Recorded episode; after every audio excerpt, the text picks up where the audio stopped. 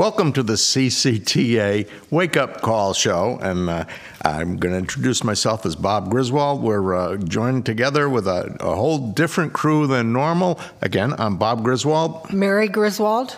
Damon King. Michelle Morrow. Paul Hill. Patty Mason.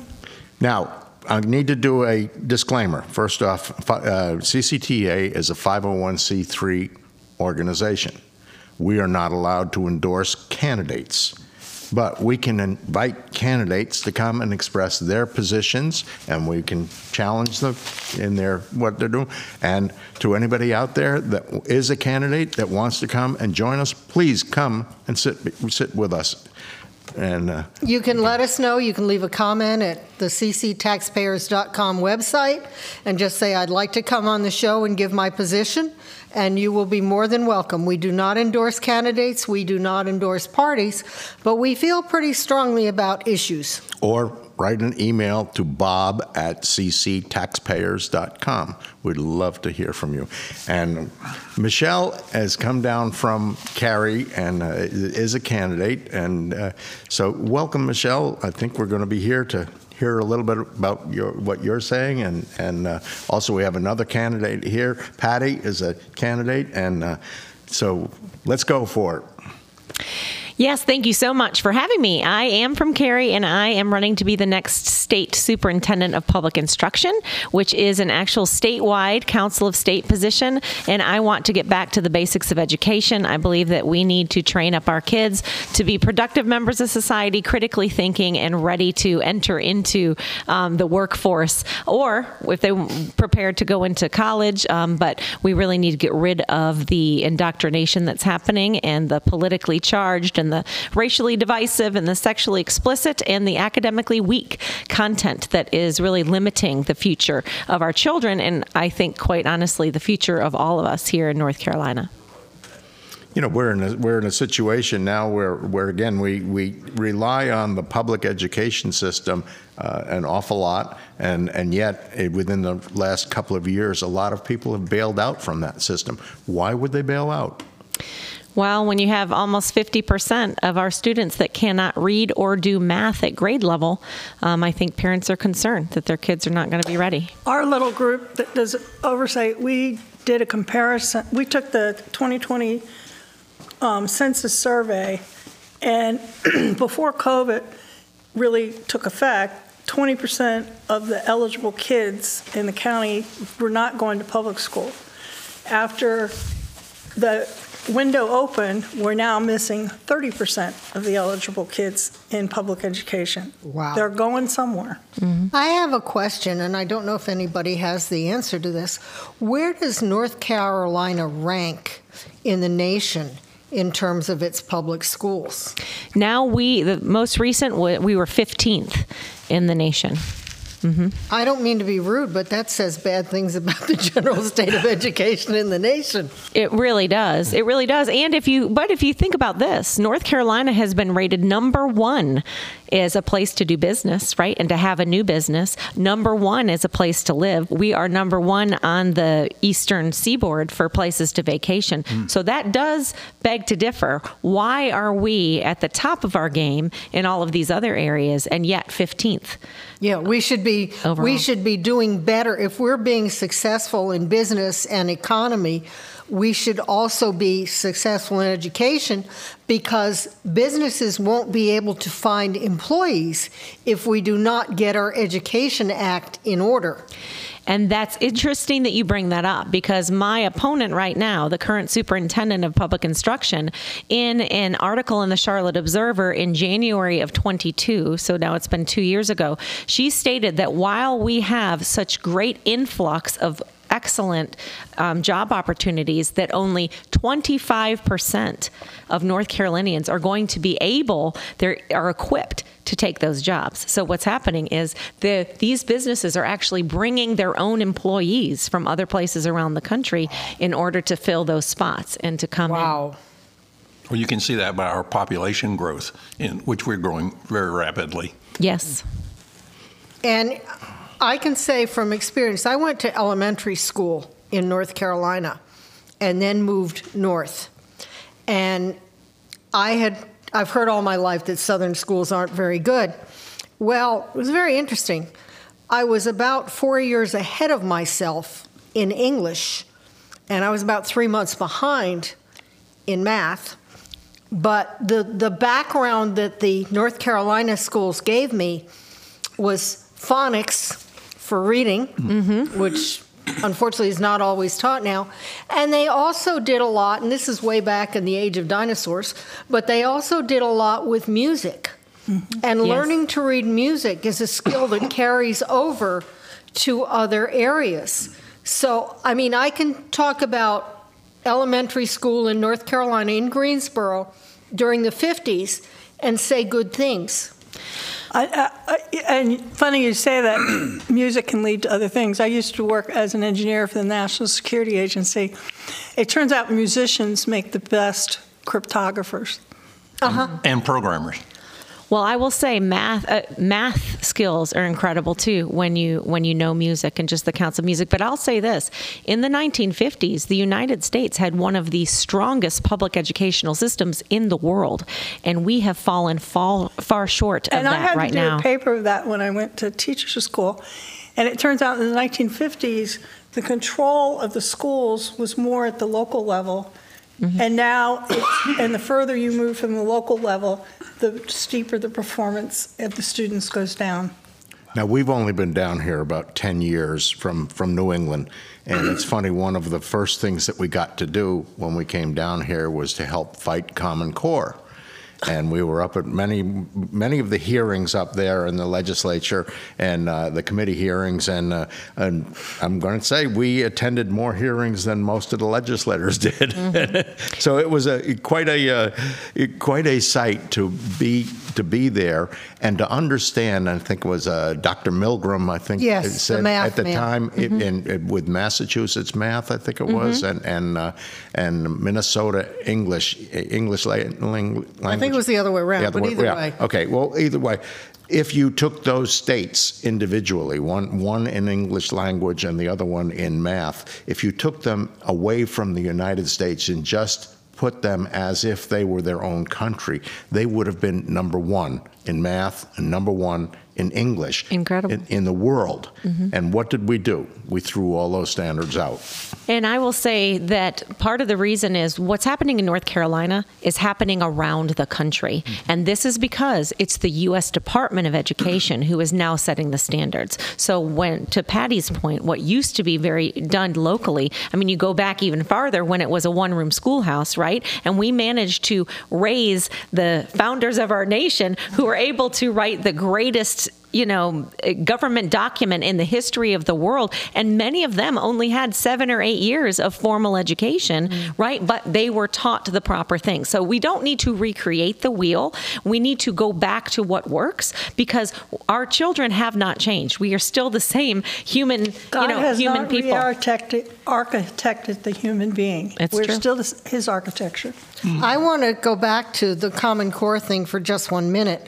Common Core was adopted in a lot of states, but it was very interesting to me that shortly after it was adopted, one of the wealthier Boston suburbs, and I'm talking maybe eight years ago when houses in that suburb were valued at about eight hundred thousand dollars. That was their median house price. So this, was, this wasn't the lower rent district. Right. Their school committee threw out Common Core.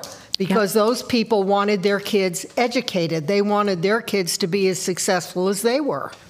And that yes. was a local board that said, no, we're not doing this. And I, and if you if you look at Common Core, um, so you can look back in the last about twelve years, and about every three years, the U S Department of Education comes up with some new idea that they want to um, have us implement in the public school system. And Common Core was one of them. And then you went to S E L, mm-hmm. right? And then you went to C R T, mm-hmm. and now it's the D E I program. And what's wrong with this is, in North Carolina, over sixty percent of our state budget goes to education, sixty percent. So last year it was over ten billion dollars being spent in, in our students. We're looking at, that's an average of eleven thousand dollars per student, with many of the actual rural counties getting upwards of fifteen thousand dollars and sixteen thousand dollars per student. So you look at that, but then you think, okay, only ten percent of our entire educational budget minus grants. You can apply for grants and whatnot. But only ten percent is coming from the federal government. Mm-hmm. But you know what comes with that ten percent? A bunch of hooks, a bunch of carrots. And what they say is, you cannot have this money unless you have this department. So they just keep adding on. You needed to have all of these departments, right? And now the D E I department, just for an example, in Wake County, we only get in Wake County two point one million dollars in twenty twenty-two of federal money.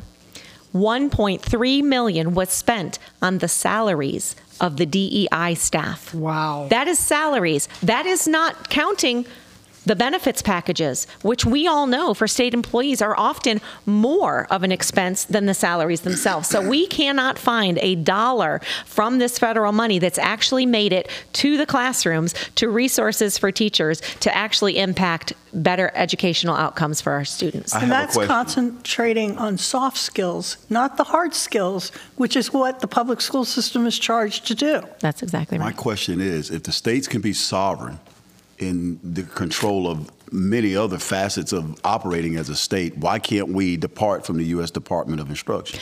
Well, we need to, but here's the here's the problem. Everybody goes, money, money, we won't have any money. And that's why we need somebody that's going to get into the D P I and is going to get someone from Dale Falwell's Treasury, which is what I'm going to do, his Treasurer's Department, and we're going to go through with a fine-tooth comb, and we're going to figure out, where do we save this money? Where do we repurpose it mm-hmm. to be have a practical and a measurable um, academic success for our students. And, okay. and the federal money is only ten percent.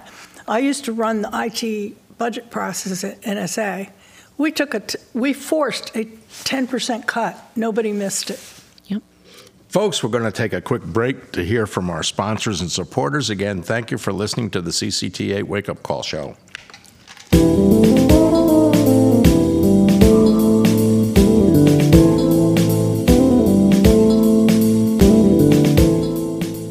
Torque Transmission and Automotive Repair is the transmission physician in the New Bern area. If you're experiencing transmission problems, call Charles Grover at two five two, six three seven, two three nine nine or stop by the shop on seventeen South in New Bern. Torque can install a new or reconditioned transmission, or they can rebuild your transmission if that's what you prefer. See Torque for a variety of minor automotive repairs like brakes, tune-ups, and water pump. You can count on Torque Transmission and Automotive Repair. The God and Country Christian Alliance has a simple mission, but it is a profound one. They want to inform and educate the public on issues of moral and political concern. They want to restore the Judeo-Christian values upon which this nation was founded to all levels of government. And they want to encourage and activate pro-family voters. Simple, but not easy. The God and Country Christian Alliance meets the third Monday of every month at Moore's Barbecue on M L K in New Bern. Meetings begin promptly at seven p.m. and end by eight thirty. To enjoy dinner with the group before the meeting, arrive between six and six thirty. Both the food and the company are good. Meetings include speakers and discussion, and their annual banquets are legendary. Join them on the third Monday of each month for a refreshingly candid view of the world and our place in it. Just who are these people doing this C C T A program? They're people like you, a photographer, someone that ran their own business, someone retired from the military. Just people in the community that love this country and have a desire to do their part to lower taxes and shrink government, to protect individual liberty, and to preserve the U S Constitution and free enterprise system. We welcome you to come out to a meeting. If you like what you see and hear, there's a place where you can contribute to the cause. To learn more, go to c c taxpayers dot com. That's c c taxpayers dot com. The group meets every third Tuesday at Stanley Hall Ballroom in downtown New Bern to enjoy a fantastic speaker and report on C C T A activity since the last meeting. If you've been disappointed with rising taxes and government intrusion, don't just complain. Join Coastal Carolina Taxpayers Association and make your voice heard. Welcome back, and thank you for listening to our sponsors and supporters. I'm going to go to Mary. Uh, Michelle, how would you go about detaching us from federal funds? That's a great question. So the first thing we need to do, there needs to be a firewall, but we really need to get people who are excellent at budgeting and in auditing. And I would like to go with Dale Falwell has done an amazing job as the treasurer of North Carolina. Yes, he has. And finding ways to save us money, finding ways actually to support state employees. That's been his passion. Um, and so I'd like to find, um, if he is not our nominee, I'd like to ask him to come on board. Um, if he is the nominee for governor, I'd like to ask him who he would trust within his um, Treasury Department that might be able to help us, because sixty percent of our, you know, of our budget is a big deal. But we need to we need to streamline. We need to find where are the things that we have just assumed. Well, we started this program back in two thousand five, and so we need to keep it going. That's not what we do. We try something, and if it doesn't have the intended impact, then we go back and we say that didn't work. So let's let's find out what we're going to do next. We need to tie. It's called zero-based budgeting. Budgeting. Right. That's right. Zero-based budgeting, and we need to tie each budget item to a requirement with metrics that we can measure our forward progress on. Um, and it, so it's the basic project management of requirements, schedule, and budget, and they all need to be tied together, and there needs to be metrics and accountability and review. The basic definition of immortality is any federal program. Right. Um, well, you know, as I've killed a couple. But I, wa I want to ask you about the student to administration ratio, how that has changed in recent years. Yes, well, yes, that's true. Um, it's even the teacher to administration, right? I mean, we are in a severe teacher crisis here in North Carolina. And while people want to say that it all has to do with, with um, Um, pay for teachers, I am all in favor of paying teachers a living wage. I would like to see the, um, you know, our teacher salary be one of the top in the nation. Why? Because I think we need to attract more men into instruction, especially in the middle schools and the high schools. We are dealing with so many young men that are coming from single parent homes, and they need to have mentors within the school system. Can we find a way to attract people who have been trained in a specific field that maybe don't have the full teacher background, but have the knowledge of that field to Mary, get them into the classroom? Well, I, I, I begin to wonder about how many teachers have we put into a position that they're not trained for. We put them in the wrong specialty in school, and not only are the students floundering, but they, as a teacher, might be floundering when it, when there's another position that I know they're better qualified for. And, and we and the assignment process needs to be happen. When I first moved to North Carolina, I volunteered in the school system. Female engineer, you would think that would be attractive in the math and sciences, right? Mm-hmm. No, they put me in the history of North Carolina. Mm. You know, I want. I'm, I'm going to. I learned a lot. I want to add my two cents because I want to. Get, I want to get into trouble. First off, I dislike the federal teachers' unions. I stand by the teachers themselves, but those unions have have totally corrupted the process and made it made it impossible for a good teacher to be a good teacher. And they've abused their power. They abused their power during COVID when they decided to keep the schools closed while many of them went on vacation and, you know, just took advantage of the situation. The yeah. one thing Paul and I are advocating for is the teachers are complaining. We need to do a zero-based workload study. Workload. workload. Management. Yeah, we need to find out exactly what we're asking the teachers to do, mm-hmm. because um, when I looked at the math curricula in our county, um, the pacing guide, which we're going to call the curriculum, and the book, and the standards, the poor teachers having to make all three match. They don't match. Mm-hmm. Mm-hmm. And the teacher doesn't have a priority as to what to teach, so they're trying to teach everything. And I know when I taught G E D math at the local community college, um, I don't think my supervisor was very fond of me because I didn't cover everything I was supposed to cover, because I was supposed to be math too. I had kids who really weren't ready for math one in G E D. Right. But you teach what you have. Mm-hmm. And so I chose to teach a subset of the curriculum, and when we finished, they knew it well. Mm-hmm. But I didn't teach the whole curriculum. They were going to have to come back again. But you know, and, and that's the other thing we need to do is teach it well. You don't, you don't need to teach everything. You need to teach a core set very well. Mm-hmm.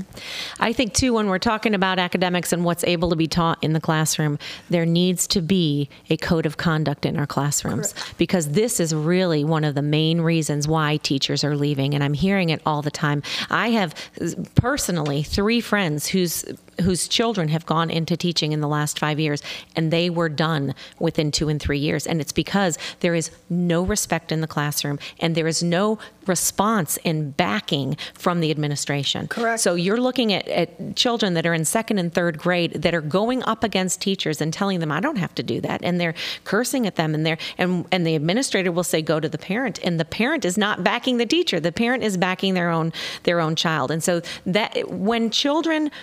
When children do not have discipline, and when children do not know what to expect, and they do not, they cannot trust that the day in the classroom is going to be ordered and it's going to be peaceful, learning and teaching is not happening, and it's not happening in the majority of our schools. And that is the that is the one of the core problems before you can ever deal with the the various array of abilities in a classroom that the, that the teachers are having to address. You have to at least have their attention. Yeah, and, and you're right. The uh, teacher is disarmed. When I went to school, there were like thirty kids in each classroom. If there was a conflict in school, okay, I was guilty until proven innocent, but I still got the punishment for being in the situation. Today, the teacher's guilty. Right. And there is no until proven innocent. That's right. And go ahead. And kids learn better in a secure environment. If they're feeling like, you know, this kid next to me is doing whatever, yep, they're not going to learn. They're going to be distracted. They're not going to be paying attention. And the other thing, indirectly related to this, I know that we have over-medicated our little boys, and we have accused them of A D D, sometimes correctly, sometimes incorrectly. And I will say this, because I can look at my husband's family, and he will agree with this. We can point to three generations of A D D, mm-hmm, and nobody's been drugged. Um, we learned about athletics. That's right. We learned about, you know, at one point, one of my grandkids, his mother told his teacher, if he if he seems to be getting antsy, make him go out and run around the building three times. Right. Then bring him back in, mm-hmm, and he'll be fine. Mm-hmm. And we've taken recess away, right, which is one of the outlets for these kids. That's right. And we've we've not been smart. No. And that's that would be there, my there word. There are techniques, because I was diagnosed as A D H D, and John Hopkins ended up getting involved because I refused to do the medicine, and work was a little upset over that. But my blood pressure shot up, and I wasn't going to take medicine for medicine. Anyway, um, the John Hopkins person said, she's functioning. She's a very functional A D H D. We, we need to work with that. That's right. Yeah. And I think something else that we need to recognize about that is, We have we have become a nation who many of our children have been in an institutional setting since they were six weeks old. Yes. Mm-hmm. Okay. When all of us were growing up and we were able to just have our day, right? And mm-hmm, to use our imagination and to, you know, if we needed to go lay down, we went and laid down. We were with our parents all day long, or, or one of our parents all day long.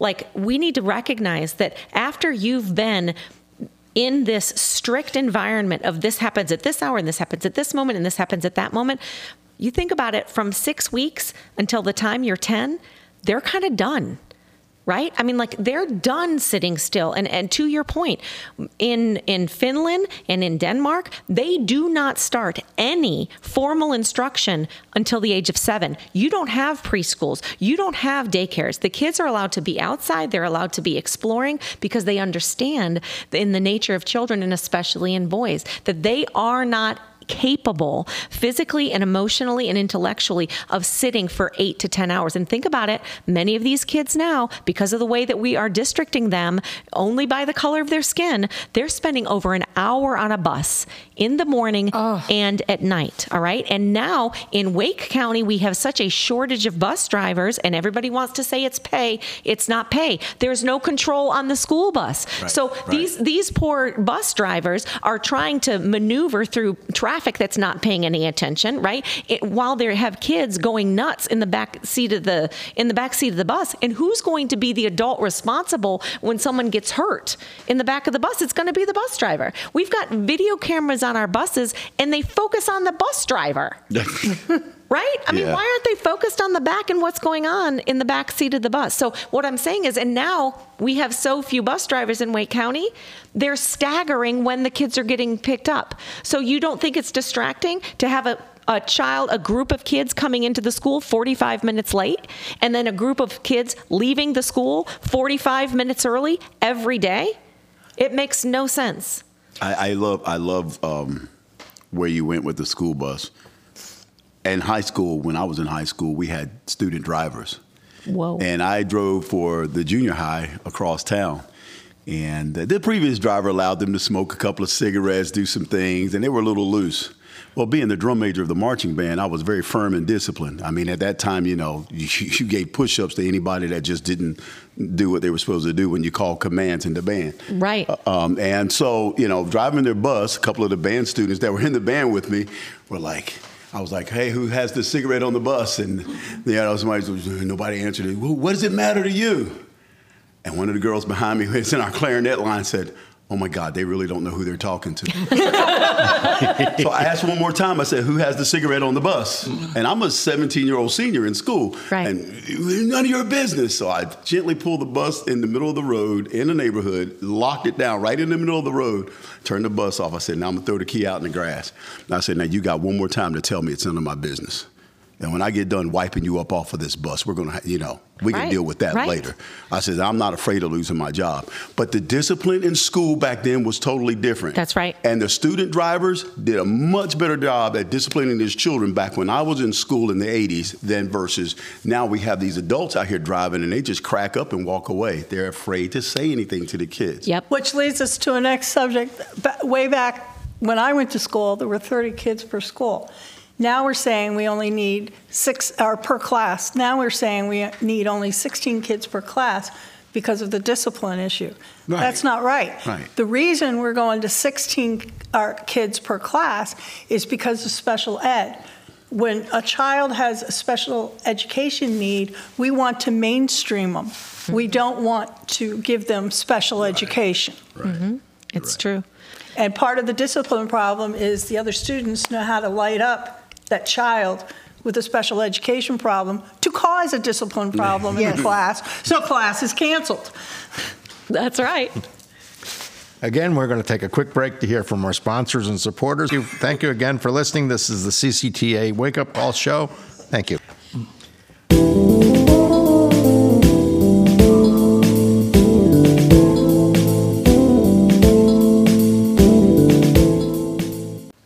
At Professional Auto Service, keeping vehicles in top form and running well isn't just their business, it's the passion of folks who work there. If bale and wire and duct tape is good enough, don't go near them. But if you take pride in your vehicle and reliability is important, go to twenty-two fifteen Country Club Road in New Bern and let Professional Auto take care of your vehicle. You'll be pleased. That's Professional Auto Service, Country Club Road, New Bern. Moore's Old Time Barbecue is slow cooked and smoked over hickory in the tradition of the Moore's family for over seventy years. Moore's also serves fried chicken, cooked to order seafood, and homemade side dishes. Open seven days a week in New Bern, Winterville, Moorhead City, Swansboro, and Jacksonville. Moore's will cater and deliver anywhere you want your truly traditional barbecue and fixings delivered. And remember, if it's not Moore's, it's less.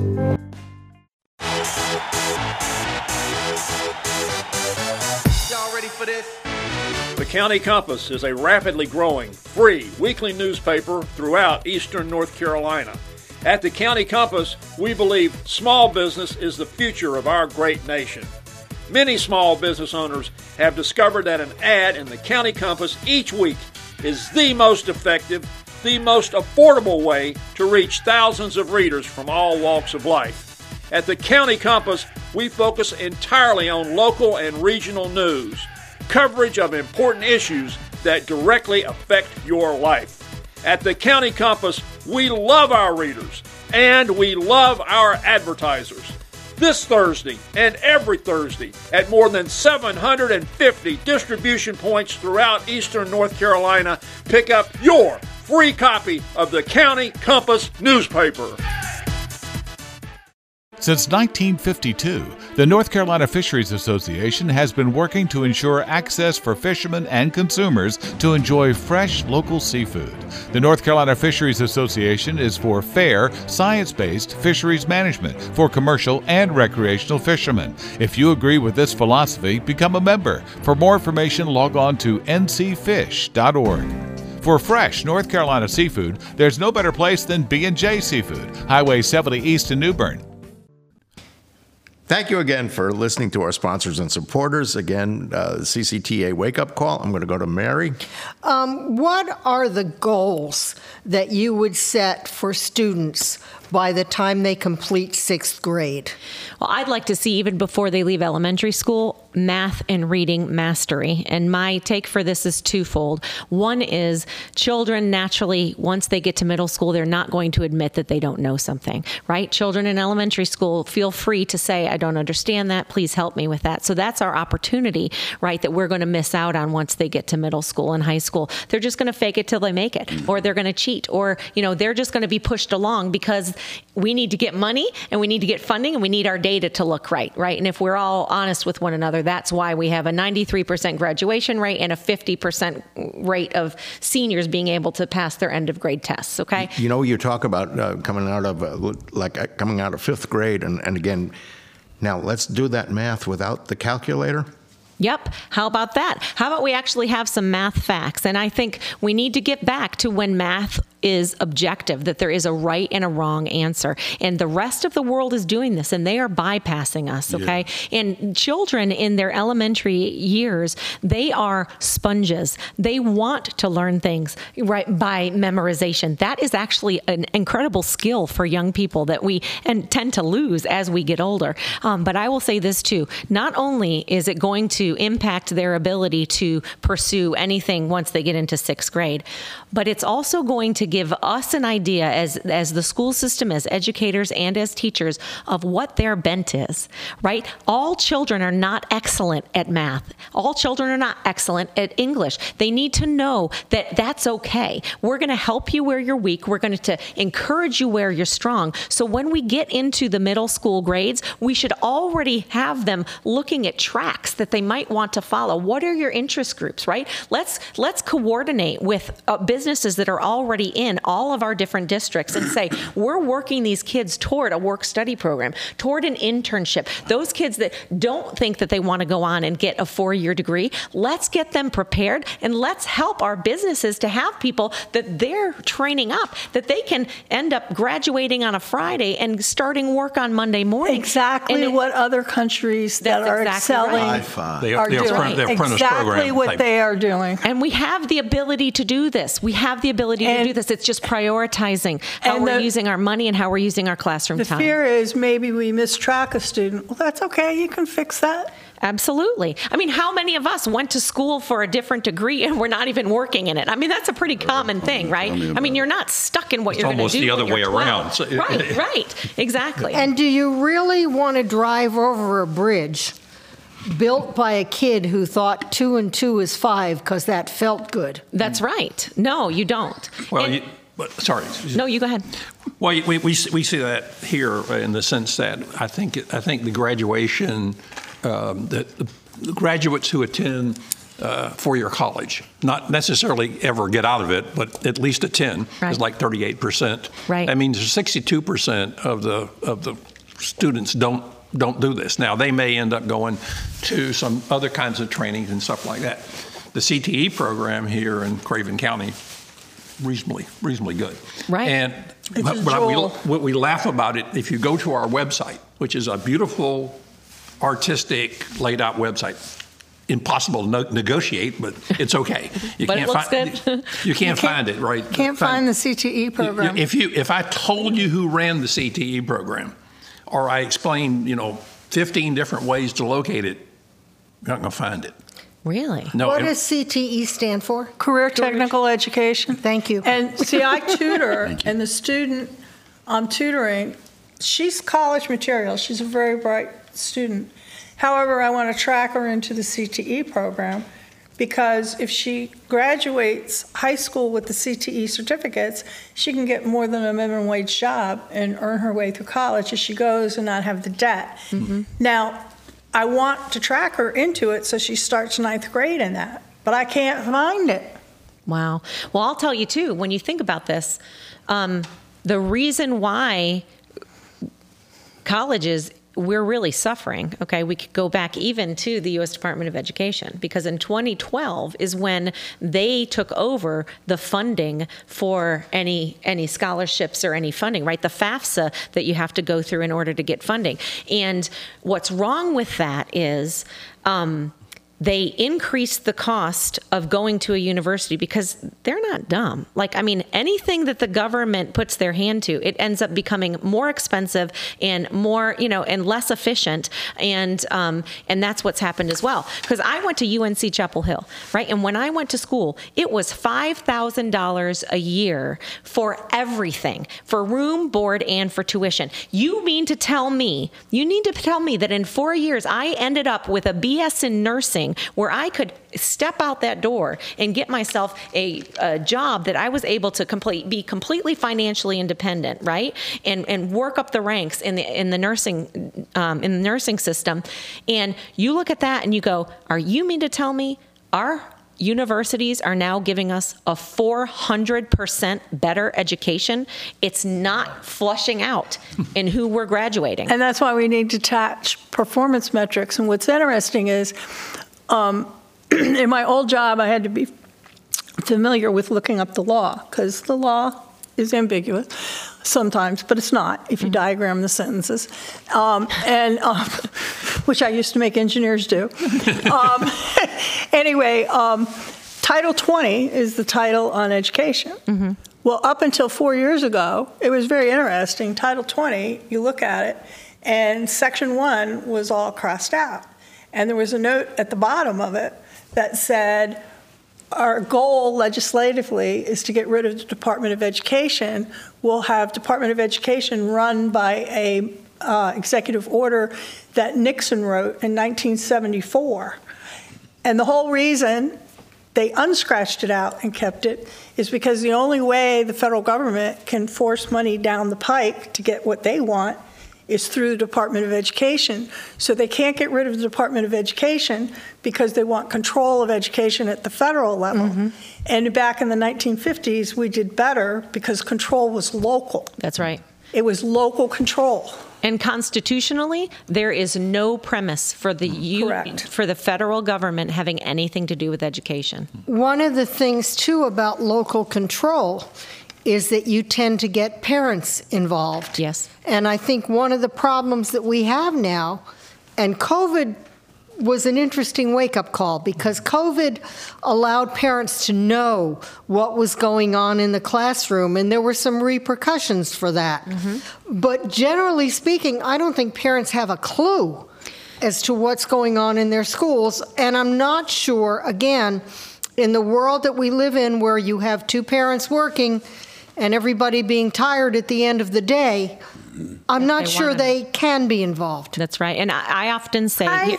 think they can be involved. I think we have to be creative and find different ways and different avenues for them to be involved. And I think they need to be involved. It's their kids. Right. Yes. They know their kids best. And the school, public school system, we need a strong public school system. We need school choice. Mm-hmm. But the school system is not everything to everybody. Well, and this is interesting that you bring up school choice, because while I am one hundred percent in agreement that parents should be the ones that are choosing what happens with their kids, we need to we need to check and see, because not only did the U S Department of Education want to financially benefit from being in charge, but we need to understand it's also indoctrination of what their vision for the United States is, which if we look at what their vision for education and what our vision as conservatives that believe that our kids should be critically thinking, mature, you know, ethically, ethically strong, right, and hardworking, it's completely different. It's not, we're not even, you know, shooting at the same wall, which right, is with why our darts. We, they're faced this way, and we're completely. Which is why they unscratched Title twenty, right? Because they want to control the money, because then they can control what's being taught, right? That's something like the golden hmm. rule. Right, he owns the gold, right? And he's got the gold, got the rule. And, and unfortunately, but unfortunately, we own the gold. Well, unfortunately, we've trained up an entire, you know, couple generations of children to believe that it is the school's job to raise up their kids, just like it was the preschool's job, right, to watch their kids, just like it was the, you know, the daycare's job, that our job is to go out and to make the money, and then other people are going to raise our kids. And we, we really have to kind of deprogram from that opinion, and that's going to be difficult. Yes. But if you start, if you start making consequences within the classroom, that's why why I say this, if I'm in office, it will be a code of conduct, and it's not just for the teachers and the students, it's going to be for the parents as well. Right. And they recognize that ultimately you are responsible for the training up of your children, and our educational system is only helping you with one portion of it. Right, and that's why I was saying the parents have to be involved. That's critical. Yes. Yes. And we can accept nothing less. Um, I agree. I don't know who said it, but there's a quote. She who rocks the cradle rules the world. Mm-hmm. Yep. Yes. Because what we put into our children is what the next generation will be. And mom and dad are the best qualified people to put things into their children. And, for example, I have no kids. Why am I running? Because the kids are our future. There's going to come a day when I can't participate in, uh, in society because I'm too old. I need those kids to know how to be critical thinkers and love our country, mm-hmm. so that what I have planned can happen. Those kids have to succeed. Yes. That's right. Also, our education, and this sounds silly, determines our real estate values. Yeah. Because yep. you don't want to move into a place that has bad schools. You know, we're also uh, we're dealing with what's I'm going to call a mobile society, because you used to have multiple generations that yep. lived near each other. So you mm-hmm. had the, whether it's the parents or the grandparents yep. or whatever else to help. We're a mobile society. So so getting back to having someone within the family help to teach and ra- and train up a child in the way that they should go. And yeah. uh, that's that's a challenge to us. And, and, and we need to accept the challenge. We need to accept the challenge, belly up to the bar. Mm-hmm. Folks, again, we're going to take a quick break to hear from our sponsors and supporters. This is a C C T A Wake Up Call Show.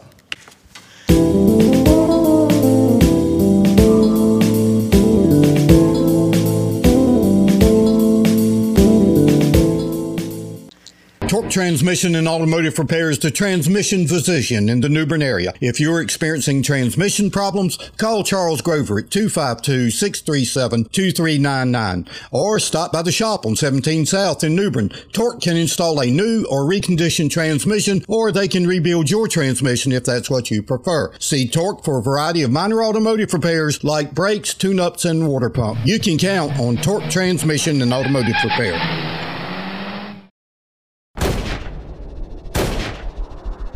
Hey folks, here's a tip. When you think firearms and ammo, think East seventy Palm.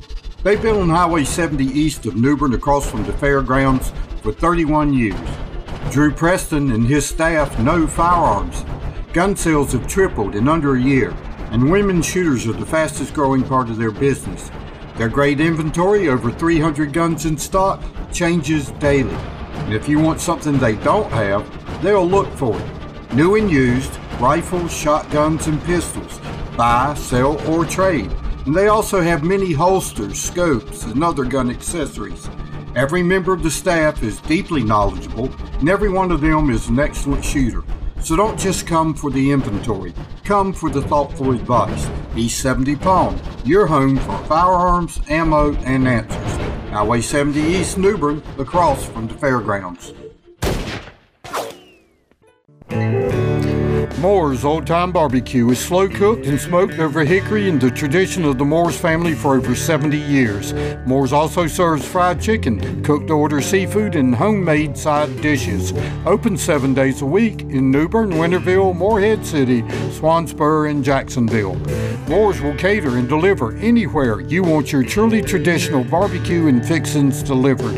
And remember, if it's not Moore's, it's less. Welcome back to the, the show. Again, thank you for listening to the sponsors, supporters. Michelle, you're up. Thank you so much. And I just wanted to say, when we're talking about kids and their ability to focus and their ability to, you know, be um, academically sound and, and whatnot, I think one of the things that has been a great detriment to our students has been the amount of handheld screen time and just general screen time. It's time for us to get back to having books so that parents can see what their kids are learning. So if you miss something in the classroom, you can actually go home and you can go back and you can review it. And it, when you're getting prepared for a test, you can go over the entire chapter, because right now what we have is not only kids that are not able to focus, but there are there are great developmental milestones that happen when you are looking at a piece of paper, when you're looking and having to take notes off of a you know off of a blackboard or a whiteboard or a screen or whatever it might be um, that the teacher's uni- using, and we're missing that. The one-dimensional um, you know way way that you use a an iPad is very detrimental to, to the growth of the um, developing brain, as well as we know that our kids are not learning the social skills that they need to. It's important to look at someone's face when you're having a conversation with them. We all know as adults that there are things that are being said on a screen that would never be said in the presence of somebody. And we're not teaching our children to take responsibility for the way that they're treating one another. And if we're talking about bullying, we're talking about, you know, uh, everybody's anxiety and their depression, and we're isolating our kids. One of the biggest isolators has been these screens. Our kids need to identify with, I am a student in this classroom, and we are all peers, and we're all working together for the same goals, that everybody would be successful. And it needs to stop being this individualized, um, you know, this individualized thing that it's just you and a screen and a group of other people on screen. You know, it's also detrimental to somebody that it, I'm going to say has a photographic memory. Memory. Because if you look at a book, yep. and you're, you, I remembered what was on page twenty-five, and I'm up here one hundred fifty. Well, I got to relate that back to twenty-five, and because I will remember mm. something like. Now I don't remember every page, but.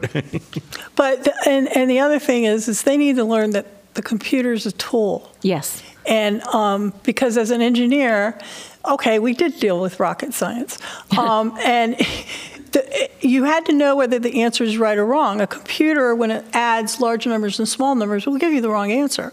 And if we did the wrong answer, okay, you could accidentally knock a Chinese satellite out of their slot up there, mm-hmm. and that would be kind of a bad thing. Right. So you, you have to know how to do the work yourself and use the computer as a tool. And the worst day my student just had that I'm tutoring, and I felt so bad for her, is she... She messed up on a, on a midterm, and I asked her what went wrong, and she said the computer gave me the wrong answer. Mm. It was a bad com- tutoring session for her. Mm. Well, and I'll, go ahead. Um, there's By the way, if anybody's ever seen a computer give the wrong answer, uh, it is really a light show.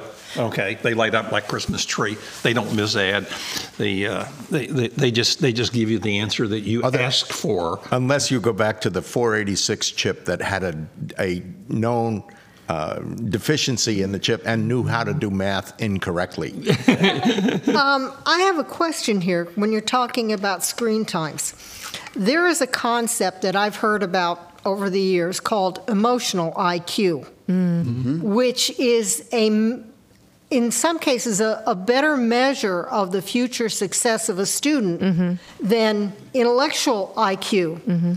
Are the screens and the emphasis on screens interfering with the emotional I Q of the students? one hundred percent, because you're not interacting with people. You're not learning to read body language. You're not learning to read facial expressions, right? Because that's actually how we end up learning how to limit ourselves, right? And to be self-controlled, and even to think about what we're going to say before we say it, right? The the screen is not only limiting our ability to pay attention, right? Our attention span has, has gotten down to practically nothing, but it also is limiting our ability to self-regulate, right? I mean, if you're, you need to learn as a young person. If you don't learn as a young person, you're not going to learn it as an adult, how to, how to work a room, right? How to, how to feel kind of what the atmosphere is in a room. You're not doing that when you're just focused on a screen. And, and there's more communications through nonverbal mm-hmm. than through verbal. Right. And that's what we're not teaching well, them is how to look at the nonverbal communications mm-hmm. that are going on in a room. Well, what, that really came to the surface with the, with the remote learning for, for schools, but also if you look at the remote work system where folks are working at home, again, uh, they don't have that ability to interact. Now, I had the, I, I'm going to say I had the, the, the, the quote, fortune or misfortune that where my office was, I heard a lot of competing conversations going on. And with the A D D, I would hear two unrelated conversations. I would get up my desk and say, you guys are talking the same thing, but just in different languages, mm. and could get something to work together. Now, if I'm working remotely, I can't do that. That's right. I, I had the privilege of writing a module mm-hmm. for um, a therapeutic group of people that were inmates mm. for prison. Okay. Mm. Right there in Harnett County. Right. For E Q. Okay. Mm. So when it comes to emotional intelligence, mm-hmm. you know, it was something I had to study real hard. And, you know, as a pastor, I reflected back on one of my favorite verses in the Bible, which I say about every verse in the Bible. But today, this is my favorite verse, is Jesus said that the love of many shall wax cold. And so as I'm writing this, I'm like, well, this is really cool because God is going to interact with me while I write this and he's going to help me along. And he allowed me to reflect back as to why we're now having this issue. The first time I I remember was when I walked up as a thirteen-year-old to a Teller two machine, because that's what mm-hmm. we called them back uh-huh. then. They called them A T Ms. Right. A Teller two, First Union Bank. Mm-hmm. And I yeah. walked up to that thing. My mom, I had my little paycheck because I worked in the business with my dad. I said, I'm going to go get me some money out. And when I was getting ready to put that card in, I thought, well, this is strange. You know, God, you said one day that the love of many will wax cold as the time draws nearer the end. Mm. And I said, here I am as a thirteen-year-old getting ready to. Now, I had this as a thirteen-year-old. Wow. Getting ready to interact with a machine where I don't have to go inside that bank ever again. I can deposit my money here. I can get my money out here. Next thing you know, here we come with cell phones, uh, which started to do different things. But before, you know, as we moved on, here's the self-checkout. Yep. And I'm determined mostly not to use the self-checkout so I can be forced to have to interact with someone checking out my groceries. That's right. But sometimes for the sake of time, you know, I jump right over there and then I get this guilty little conscience when I walk out. Like, what am I doing? I vowed not to do this. But right. then here we have the screen, mm-hmm. the, the too much screen time you're talking about. Now we've isolated ourselves from the interaction mm-hmm. and being able to emote with people, being able to understand how to communicate. And a lot of that does have um, emotional consequences as well as, as well as intellectual. Exactly. Yep. And as you both said, the E Q helps determine this, how successful you're going to be, because, okay, you hit a you hit a wall on something. Do you fall apart? Do you throw a hissy fit? Or do you say, okay, let's analyze the situation? And you, you don't melt. Mm-hmm. And so the emotional quotient thing is going to say how well can you progress. Right. And um, there used to be this concept that I used to promote. There's mathematical maturity as well as emotional maturity. Mm-hmm. And unless you have the emotional maturity, you're not going to gain the mathematical maturity to go on to upper math. Yep. Because you're going to have to see failure a lot. Mm-hmm. And mm-hmm. yeah. One of the things that I have seen, we have a grandson who's a Marine. Mm-hmm. And he joined the Marines a week after his eighteenth birthday, mm. and they're paying for his college. Uh-huh. Mm-hmm. So he goes through boot camp, he goes through the next phase, and then he goes through intelligence training, mm-hmm. and then he goes back to SUNY Buffalo. And he discovers that he's in a totally different place mm. right. than his schoolmates. Uh-huh. Because this shuffling, mumbling child that went into the Marines came out as someone who stands up straight, looks you in the eye, shakes your hand, mm-hmm. and has a very different worldview mm-hmm. than the kids he graduated mm-hmm. with, from high school with.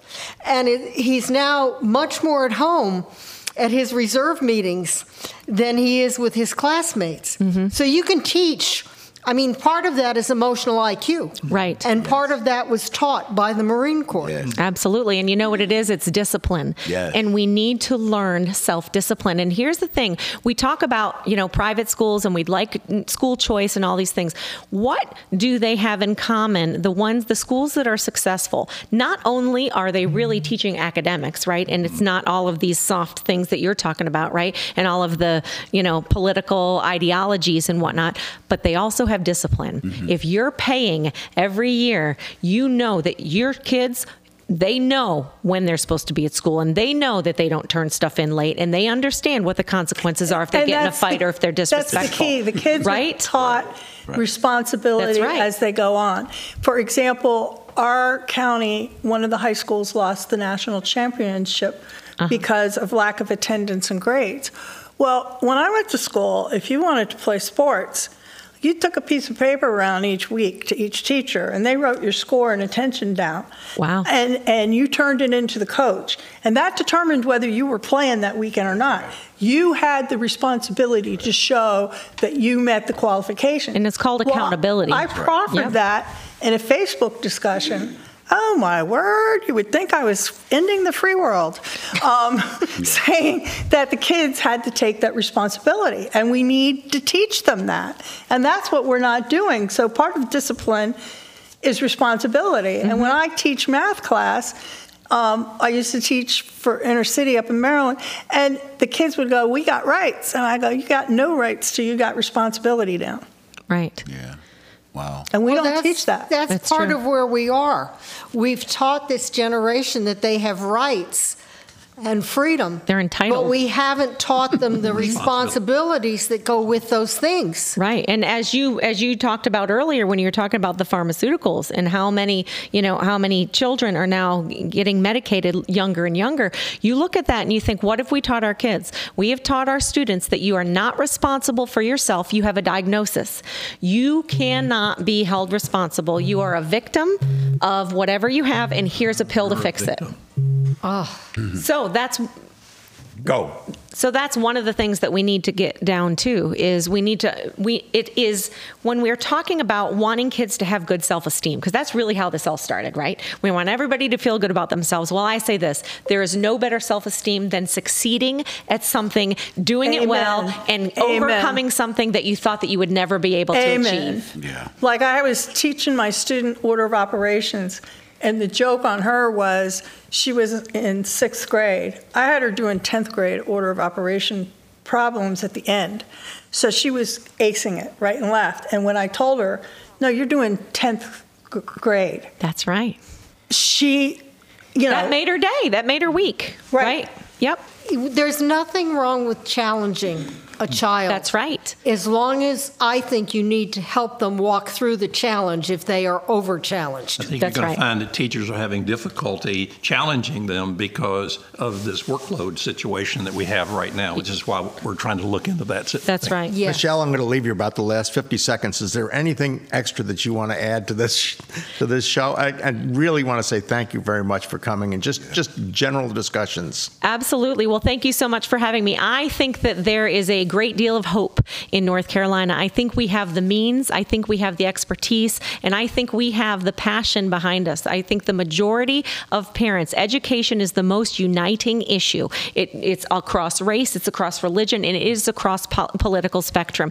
Everyone wants the best for the next generation because it impacts all of us. Thank you very much. Thank you very much for, for joining us on this show, and uh, we've had a good time, and, and uh, we wish you the best in your pursuits. Again, C C T A Wake Up Call, thank you. C C T A Wake Up Call airs Saturday at six a.m., some days at eleven a.m. and eight p.m. on W T K F one oh seven point one.